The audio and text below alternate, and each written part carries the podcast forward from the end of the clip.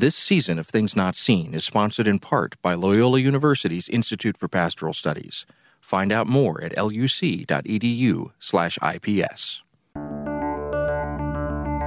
From PRX, the Public Radio Exchange, and Sandberg Media LLC, I'm David Dault with Things Not Seen.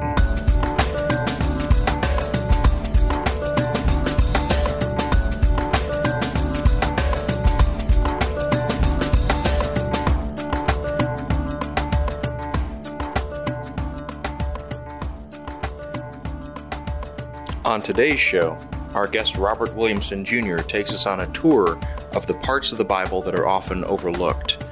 We learn the benefit that believers can derive from looking closely at these forgotten books of the Bible. Stay tuned.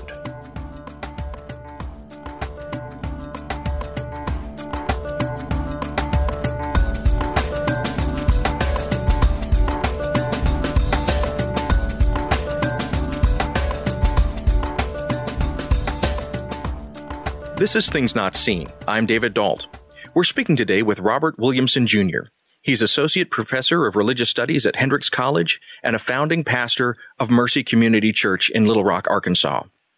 His work appears in the Journal for the Study of Old Testament, the Dead Sea Discoveries, and Teaching Theology and Religion. It also appears online at On Scripture, The Huffington Post, Sojourners, and Political Theology Today. He's the co-editor of Imagination, Ideology, and Inspiration, Echoes of Brueggemann in a New Generation. We're discussing his recent book, The Forgotten Books of the Bible, Recovering the Five Scrolls for Today. Well, Robert Williamson, welcome to Things Not Seen. Thanks, David. I'm, I'm glad to be here. So, this book is intended to open up for readers some books that are in the Bible but are rarely talked about in church or in worship. Let's talk about what those books are. You refer to them as the five scrolls, but what are those five scrolls? So the five scrolls are books that are in the Christian Old Testament. They're also in the Jewish canon, the Tanakh. And specifically, they're the books Song of Songs, Ruth, Lamentations, Ecclesiastes, and Esther. I refer to them as the five scrolls because in the Jewish tradition, those five books are a collection that are read on Jewish holidays.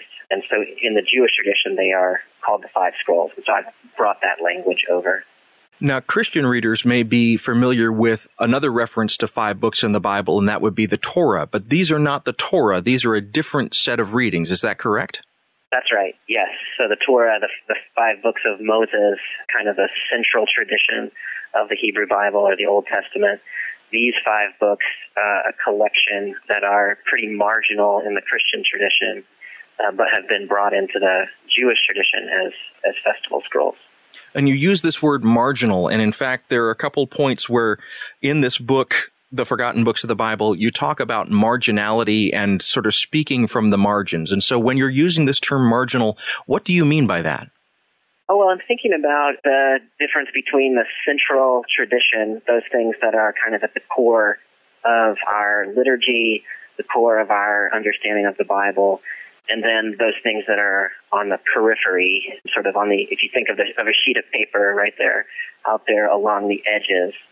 So these books, when I talk about them as marginal, I, I mean that they are in our tradition. They're on the page. But in our practice, they tend to be pushed kind of all the way to the edge of the way that we tend to engage the Bible.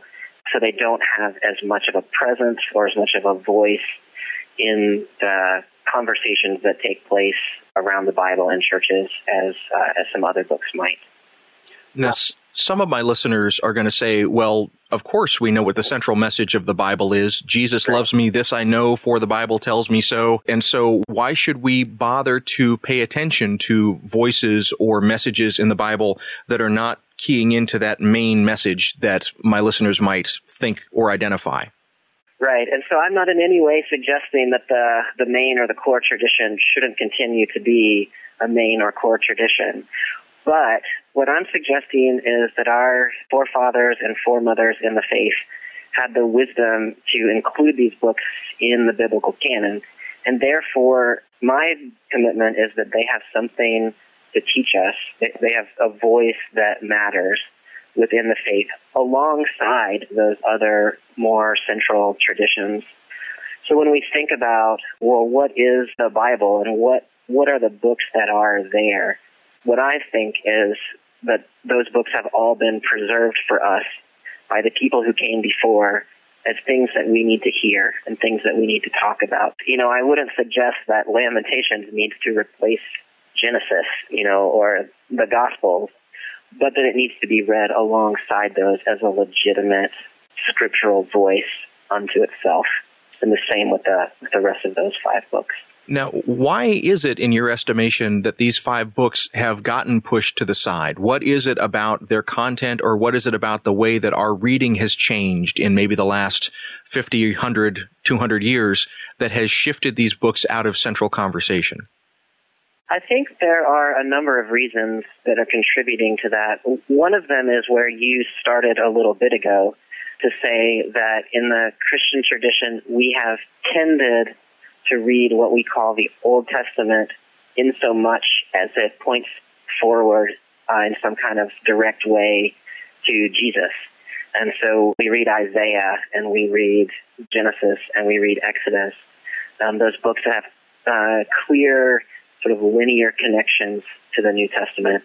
And we have often kind of lost touch of those books that don't point to Jesus in that same direct kind of way. I also think, at least in the traditions that I have participated in, which have a three year lectionary, we call it cycle of texts, that we that tell us, you know, which scriptures we would read on a given Sunday morning and what we would preach from. These books, each four of them show up only one time in that three year cycle. The fifth one, which is Ruth, shows up just twice. And so in three years, each of these books gets only one or maybe two appearances. And then it's alongside, you know, a psalm and a gospel text and a Pauline letter. And so many preachers are going to preach the gospel text before they teach the Lamentations or the Song of Songs text. So they've just kind of fallen out of our daily use, I think, or even our weekly use, or even our annual use, I think, for those reasons. They also have kind of a different perspective on things. They are oftentimes, as I, as I talk about in the book, they're, they're oftentimes arguing a little bit with other theologies in the Old Testament. And so they're creating some tension within the tradition, I think, which if you want kind of a, a smooth, the whole of the Bible speaks in one voice, these books cause some problems. They stir things up a little bit. You are not only a professor of religious studies at Hendrix College, but you also are the founding pastor of Mercy Community Church there in Little Rock. Tell us a little bit about that church and how it came to be founded. Sure. So, Mercy Community Church of Little Rock is a community that I founded along with some other pastor friends in the in the Little Rock area in 2015. So we've been we've been a community for about three and a half years now we actually based our model uh, of Mercy Community Church of Little Rock on a church that is was founded in Atlanta called Mercy Community Church by Pastor Chad Hyatt back. I think they've been there uh, 12 or 13 years now. And the commitment of his community, which is also the commitment of our community, is that people who live on the street, people who are living with mental illness, people who are living with addictions need a place where they can come and find a community of welcome, community of hospitality, community where they are accepted and acknowledged as the beautiful creations of God who made them in God's own image. And our experience has been that it is difficult for people who live on the street to find places where they can be fully recognized as children of God. And so we created Mercy Community Church for that purpose. We are primarily a place where people who live on the street feel like they belong. They're not coming to receive services. They're not coming for us to give them a meal or for us to give them clothes. They're coming to be part of a community together. We also welcome people who are middle class or upper middle class, people who have jobs and are fully employed. And we're trying to build relationships that connect those two communities. But our commitment has been first, we want to be a place where people on the street feel like they belong. And then uh, if other people can also join in with that community, then, then we want to be there for them as well. This sounds very reminiscent of Jesus' early ministry, where he wasn't just welcoming those who were on the upper parts of society, but also those who were broken, those who were sick, those who were outcast. So this is really the animating principle, isn't it? Absolutely, absolutely. Our kind of um, uh, informal mission statement is because we believe Jesus welcomed all people, so do we. And so it's very much for us modeled on when when we read the Gospels. This is what we see Jesus doing: is welcoming people who have no other uh, source of welcome.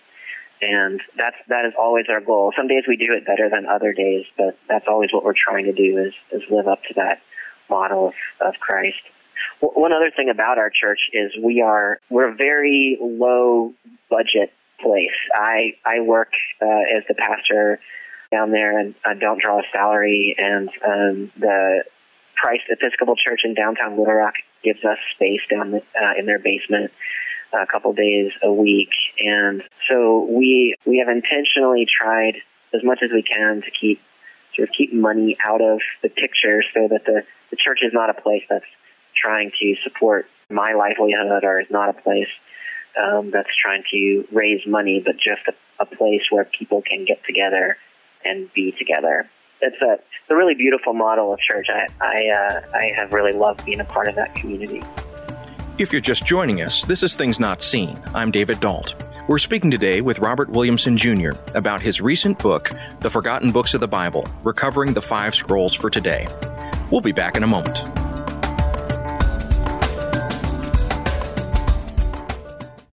Things Not Seen is brought to you in part by Liturgical Press. Liturgical Press is a trusted publisher of resources on liturgy, scripture, theology, and spirituality. They've evolved to serve the changing needs of the Christian church, and they produce resources for pastoral leaders, teachers, engaged learners, and all leaders looking for quality books on faith and culture. LitPress books are available at your favorite book retailer and online at litpress.org. That's litpress.org.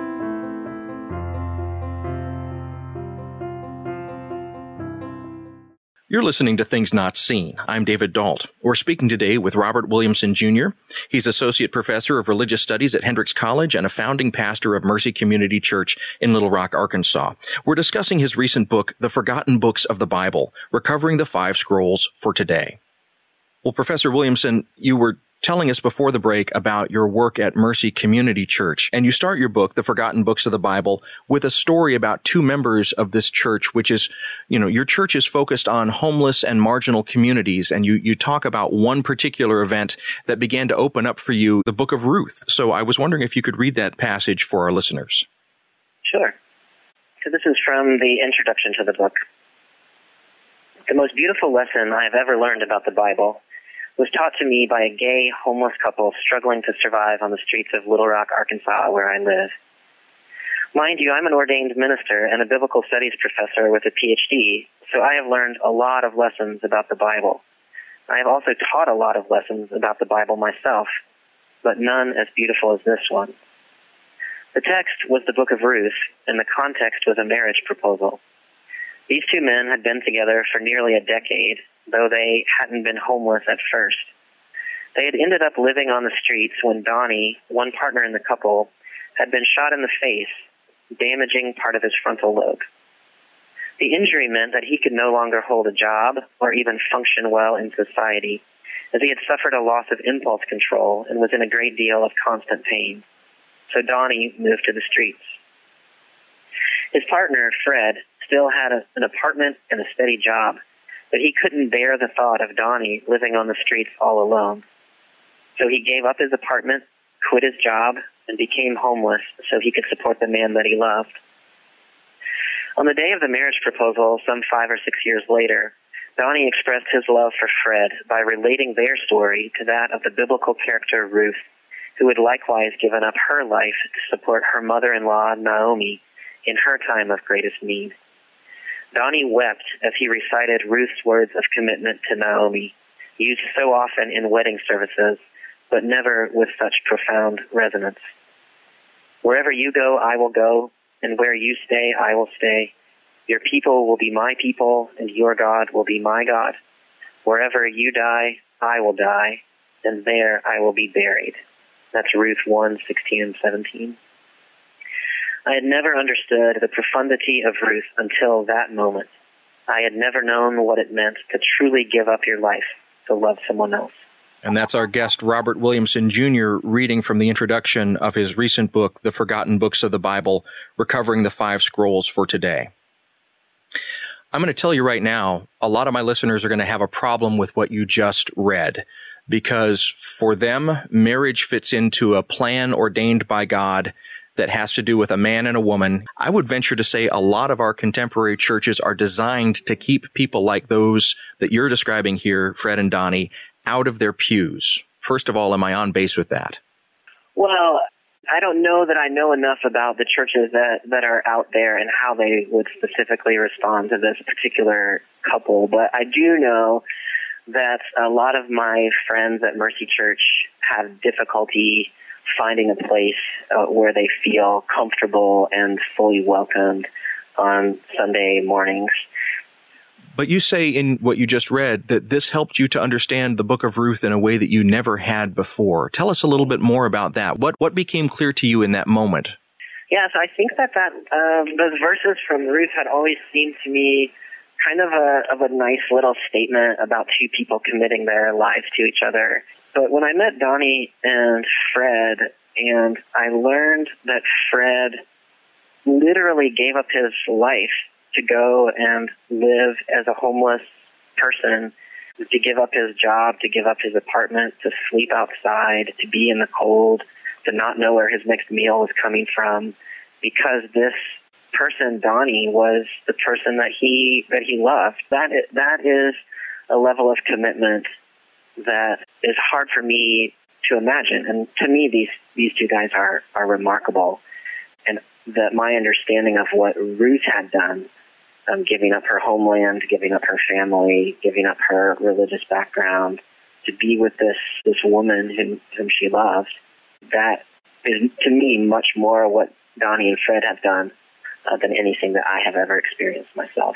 Well, and so in the chapter on Ruth in your book, The Forgotten Books of the Bible, yeah. you really set the context for this. You place Ruth into the context of the books of Ezra and Nehemiah.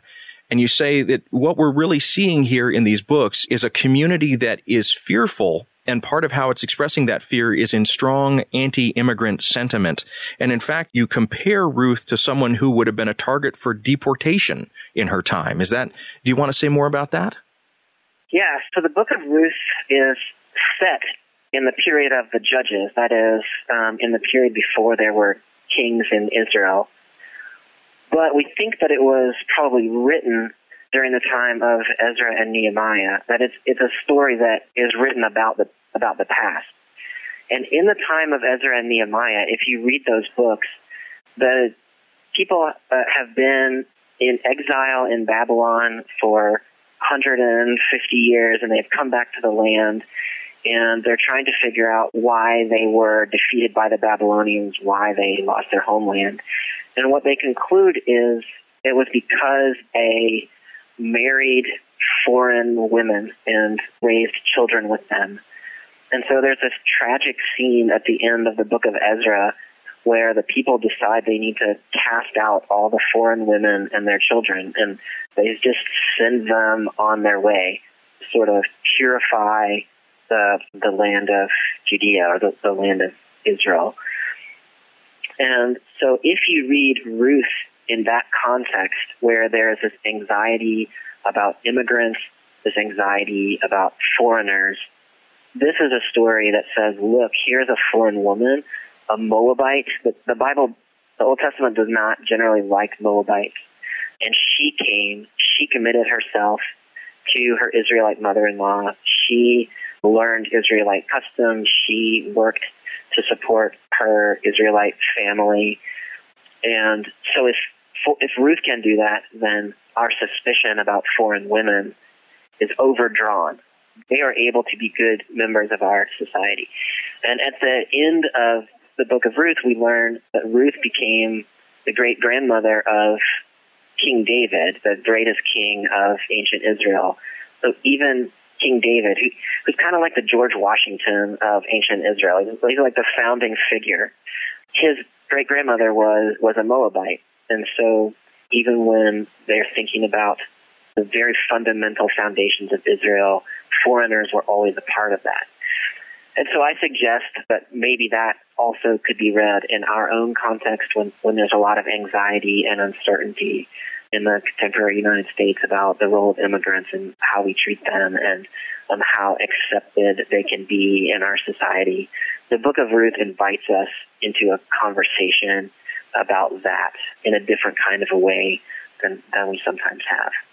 Well, and you raise up the fact that there's a tension in the book of Ruth where at points Ruth kind of acts like a model minority. And other times she or the description of her it's reinforcing some of the negative stereotypes that we have about foreigners. So there's both kind of trickery and treachery, but there's also really great character shown by Ruth at various points. And that, I think that tension is important to bring out because as you're saying, even in our contemporary world, sometimes we, we try and draw out those who are coming to our shores as refugees or as immigrants in kind of black and white terms. Right. Yeah. So when I read the book of Ruth, I mean, I, I only can read it as who I am, which is a, as a white American man.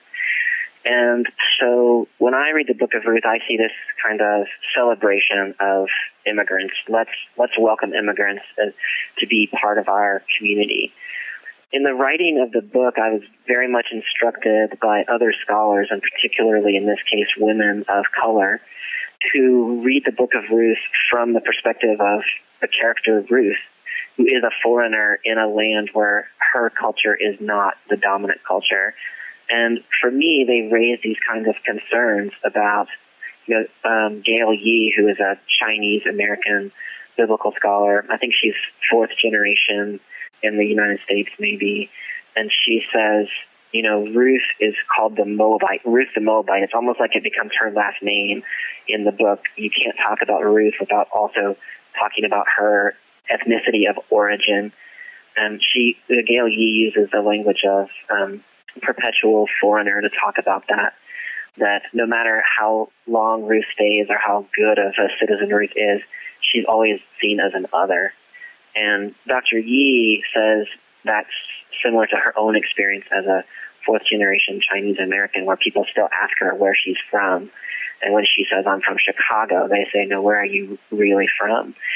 And so reading from her perspective has helped me to think, even in my good and well intentioned reading of Ruth, toward the acceptance and inclusion of immigrants, that, that I myself tend toward perpetually othering people um, not not letting them just be like now they are part of the community, but they are still you know foreigners who are part of our community. And so Gail Yee has helped me think um, think about my own attitudes and uh, and interactions with Americans of other ethnic origins than my own in different kinds of ways. To me, this is a parallel to a conversation that we're having in the U.S. now where some folks like Ezra and Nehemiah think that the way to sort of make America great again is to to limit people coming into our nation. And I think that the Book of Ruth is is offering a counterpoint to that, um, to say now as then maybe we should think about uh, the ways in which people of foreign origins have always contributed and always have been part of what America is and maybe our uh, future greatness lies in embracing that uh, that diversity rather than trying to limit it. If you're just joining us, this is Things Not Seen. I'm David Dault. We're speaking today with Robert Williamson Jr. He's Associate Professor of Religious Studies at Hendrix College and a founding pastor at Mercy Community Church in Little Rock, Arkansas. We're discussing his recent book, The Forgotten Books of the Bible, Recovering the Five Scrolls for Today. We'll be back in a moment.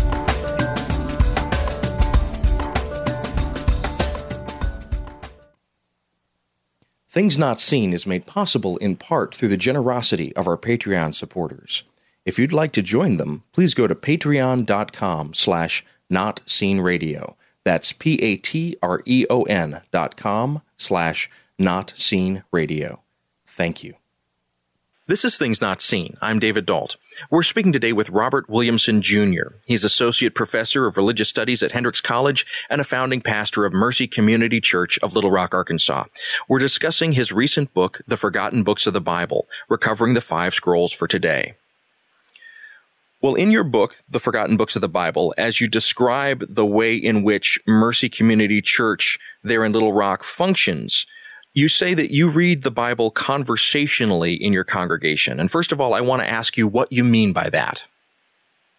Well, the principle that, that I intend by saying we read conversationally is that I think that Scripture is a starting point for conversation about what it means to be people of faith trying to make our way in the in the world that we inhabit.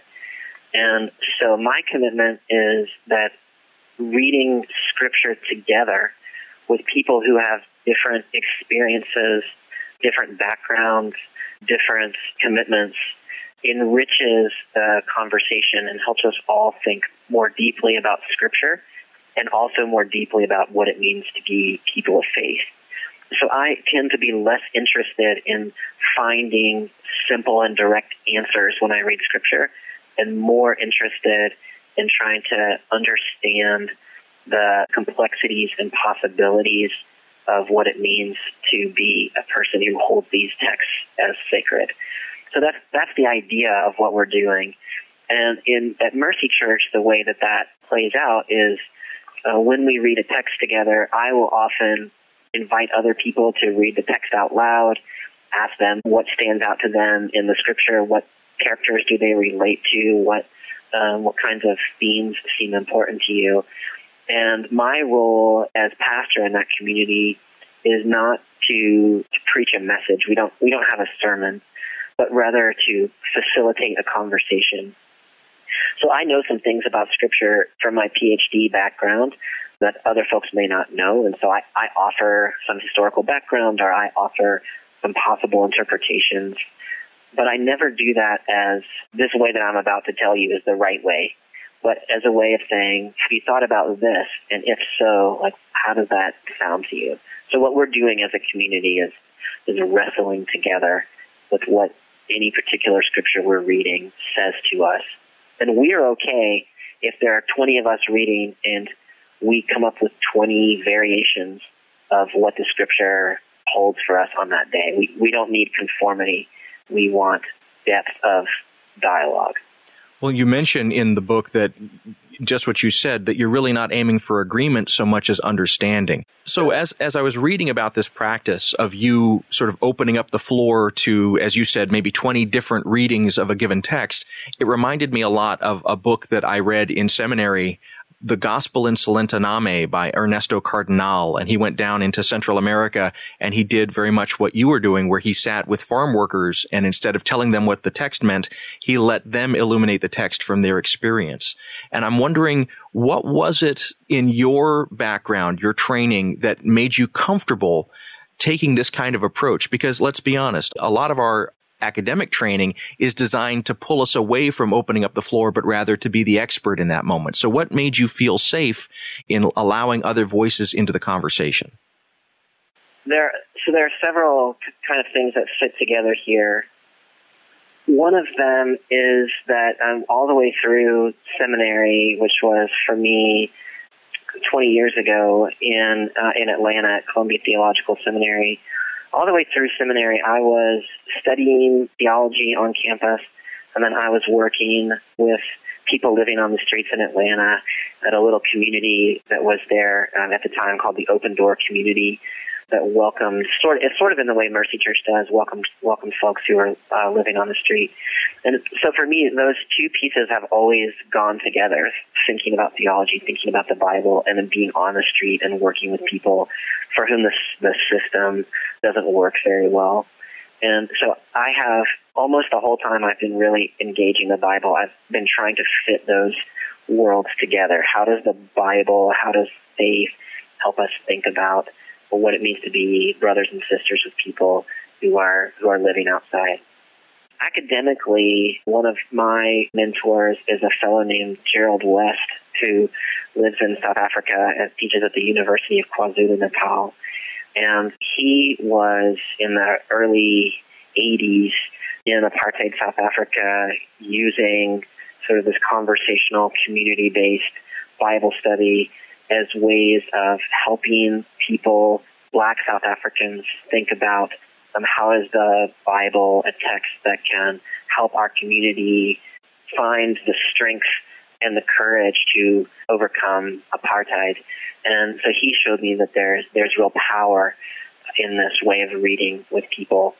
Academically, I'm also uh, informed by um, Paulo Freire, who was a Brazilian scholar who uh, thinks about what is the purpose of teaching, what is the purpose of education.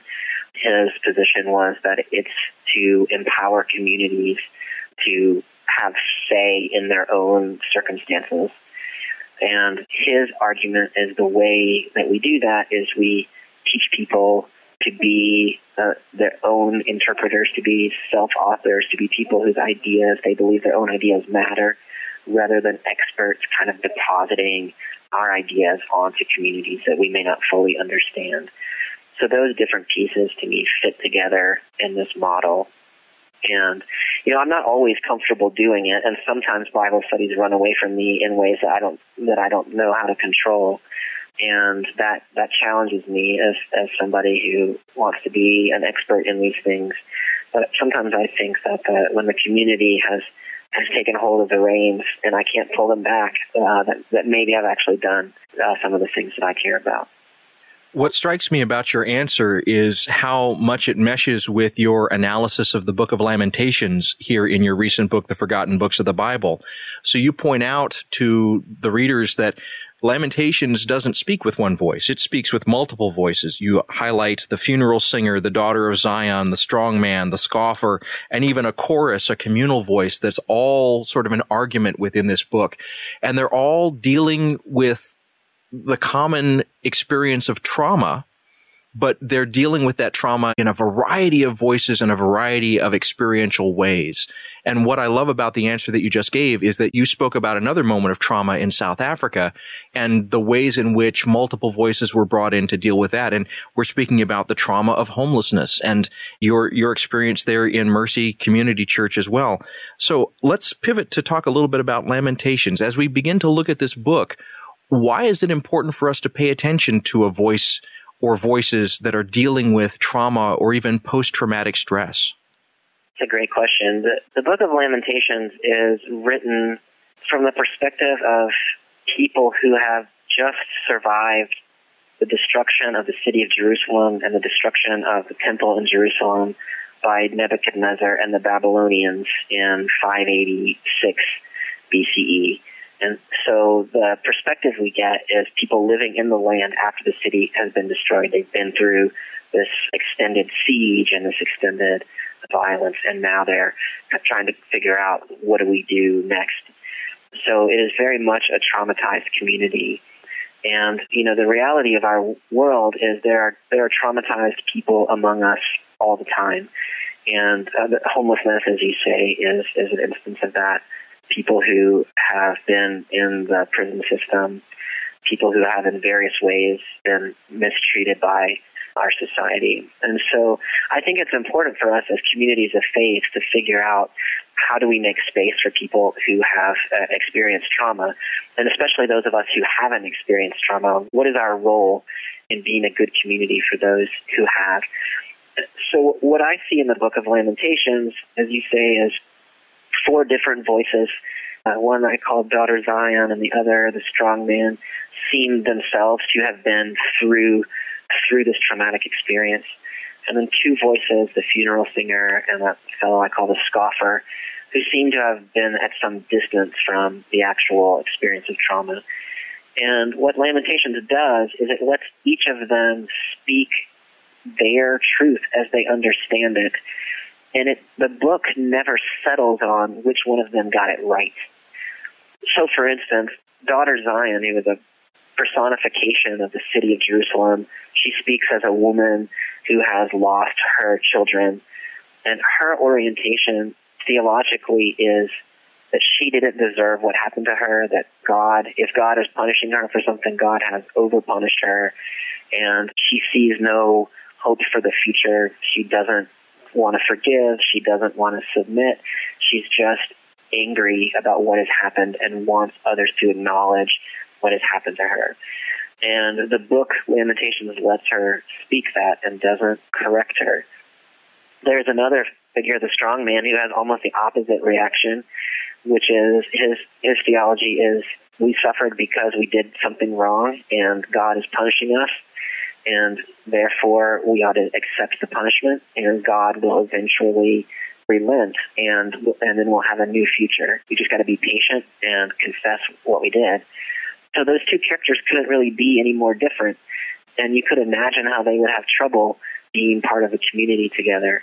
Lamentations creates this scene in which when the community as a voice finally speaks in the last chapter as as a we, it constructs its speech so that both daughter Zion and the strong man can say the words even though they mean something different when they say them. So it allows the community to stay together, to speak as one, even though they have fundamental disagreements about their theological perspective.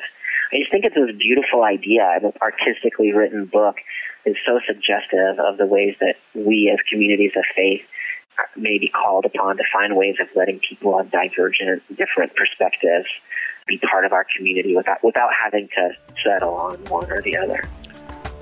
You're listening to Things Not Seen. I'm David Dault. We're speaking today with Robert Williamson Jr. He's Associate Professor of Religious Studies at Hendrix College and a founding pastor of Mercy Community Church in Little Rock, Arkansas. We're discussing his recent book, The Forgotten Books of the Bible Recovering the Five Scrolls for Today. We'll be back in a moment. So, for those of you that are longtime listeners to Things Not Seen, you may be aware that I do another show called The Francis Effect with my friend Dan Horan. He's a Franciscan priest. Every couple of weeks, he and I get together to bring you commentary on current events from a perspective informed by our Catholic faith. Now, Dan, why should I be talking to you? Who are you? Who am I? I'm a Franciscan friar, a Roman Catholic priest, and a professor of theology here in Chicago. And that's a good question. I have no idea why you should be talking with me, but if people are interested in what a conversation between you, the otherwise uh, respectable host of Things Not Seen, and me, the not so respectable Roman Catholic priest and theologian, I think they should tune in. Yeah, they should definitely tune in. So that's the Francis Effect, and you can find it at francisfxpod.com.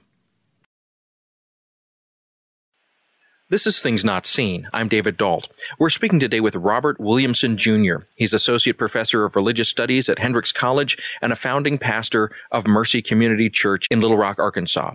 We're discussing his recent book, The Forgotten Books of the Bible, Recovering the Five Scrolls for Today. Well, one of the most fascinating chapters for me in your book, The Forgotten Books of the Bible, was when you dealt with the Song of Songs.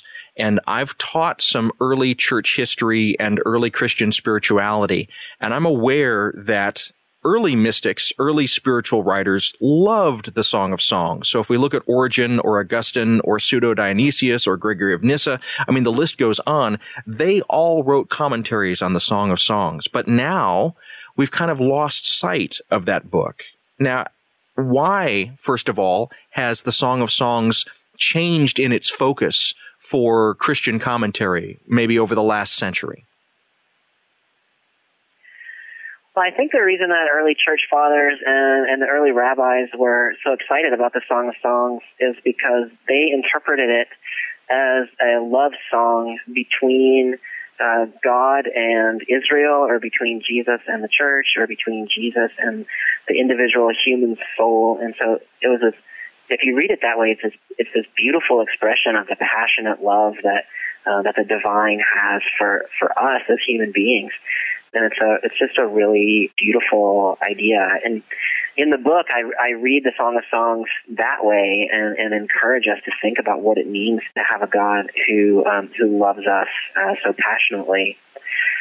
On the face of it, though, the Song of Songs really is love poetry that's written between two human characters, a, a young woman and a young man. They seem to be just kind of at the beginning of their uh, sort of awakening into what it means to be an adult with sexual desires and, and feelings.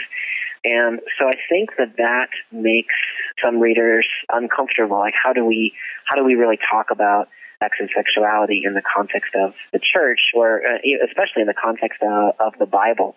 and I, I think often we just we don't really know how to do that, and so we just kind of stopped uh, stopped doing it. One of the things in this chapter on the Song of Songs that also struck me was the way in which you invite and demonstrate the multi levels of readings that this book has gone through through the Christian tradition and through the Jewish tradition as well. So it's not just to read it as sensual poetry. It's not enough to read it as allegory. It's not enough to read it as a model of how God loves the world. But if we can find a way to weave all of those readings together, we begin to get a picture of what this book actually contains for us as believers. Is first of all, have I gotten that correctly from you?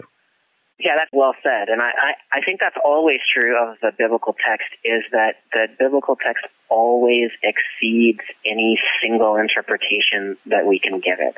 It is a text that is trying to contain these spiritual and divine truths and to imagine that we can do that in any single kind of reading seems crazy to me.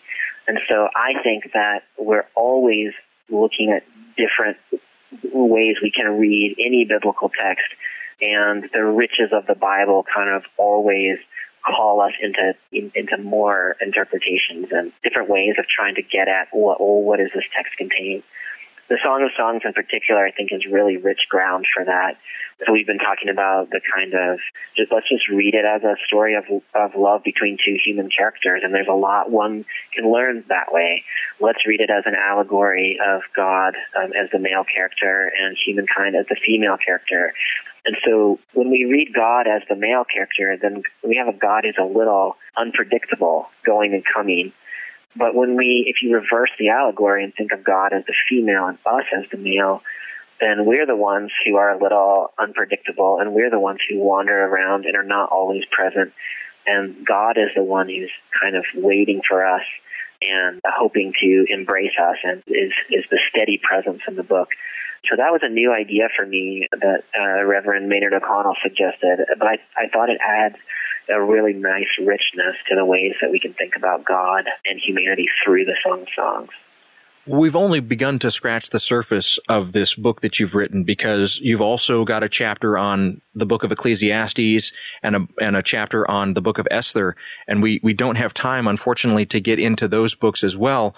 But I wonder if, as we're coming to the close of the conversation, you could sum up for our listeners the value that you have found as you have gone back into these five books and you've explored and you've pulled out the treasures that you've discovered there? One of the things that I have really appreciated uh, since the book has come out and I've been invited to speak in some places and I've heard feedback from some readers. And I even had a, a review that came out a, a few weeks back by a more conservative Christian reader than I am.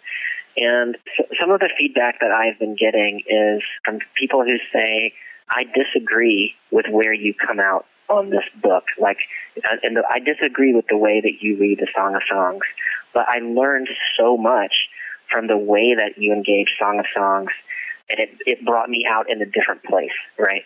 And I, I really love that.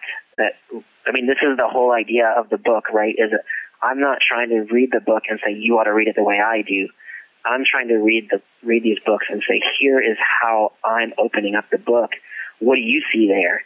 I think that that really readers have been engaging the book that way to say paying close attention to what's happening in these books is enriching uh, my own reading of the Bible, even though they may disagree with, with everything that I say. Every conclusion I draw, they might disagree with. Um, they're still finding some, some richness in the process.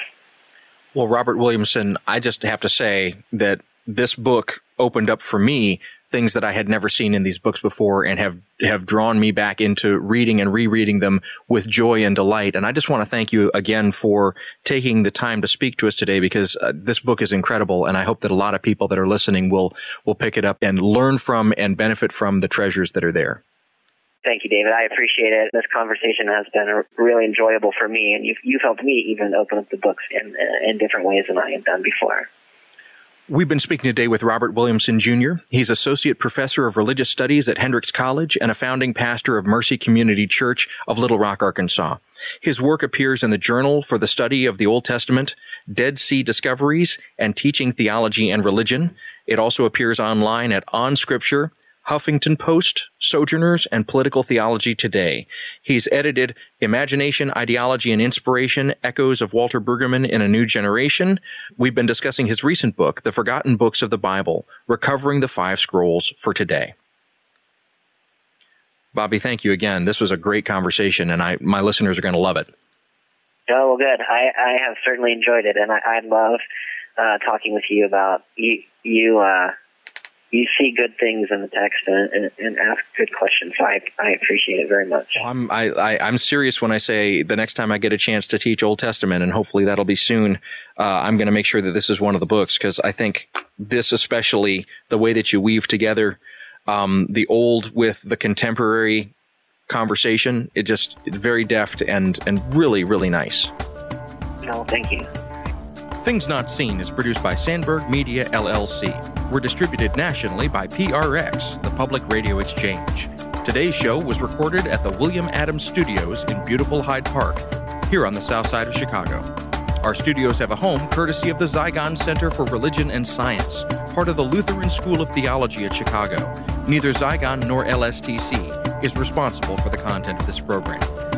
Our theme music is composed by Gene Kija made possible in part through the generosity of our supporters on Patreon. You can find out how to help us create great programs by going to patreon.com slash notseenradio. That's P-A-T-R-E-O-N dot com slash notseenradio. You can follow us on Twitter at Not Seen Radio.